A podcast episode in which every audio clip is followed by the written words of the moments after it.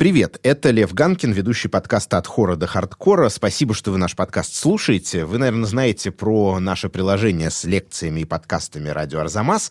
Меня там можно услышать и в британской музыке «От хора до хардкора», и, например, в детском подкасте «Сделай погромче». Но вообще в приложении масса всего прекрасного. Курсы про архитектуру, литературу, музыку и даже про пиратов.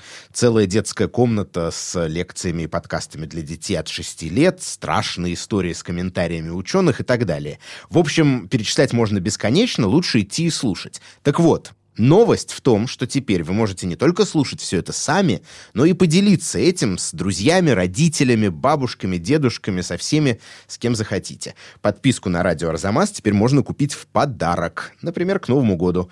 Сделать это можно у нас на сайте, на странице arzamas.academy gift. С наступающим! И еще раз большое спасибо, что вы с нами.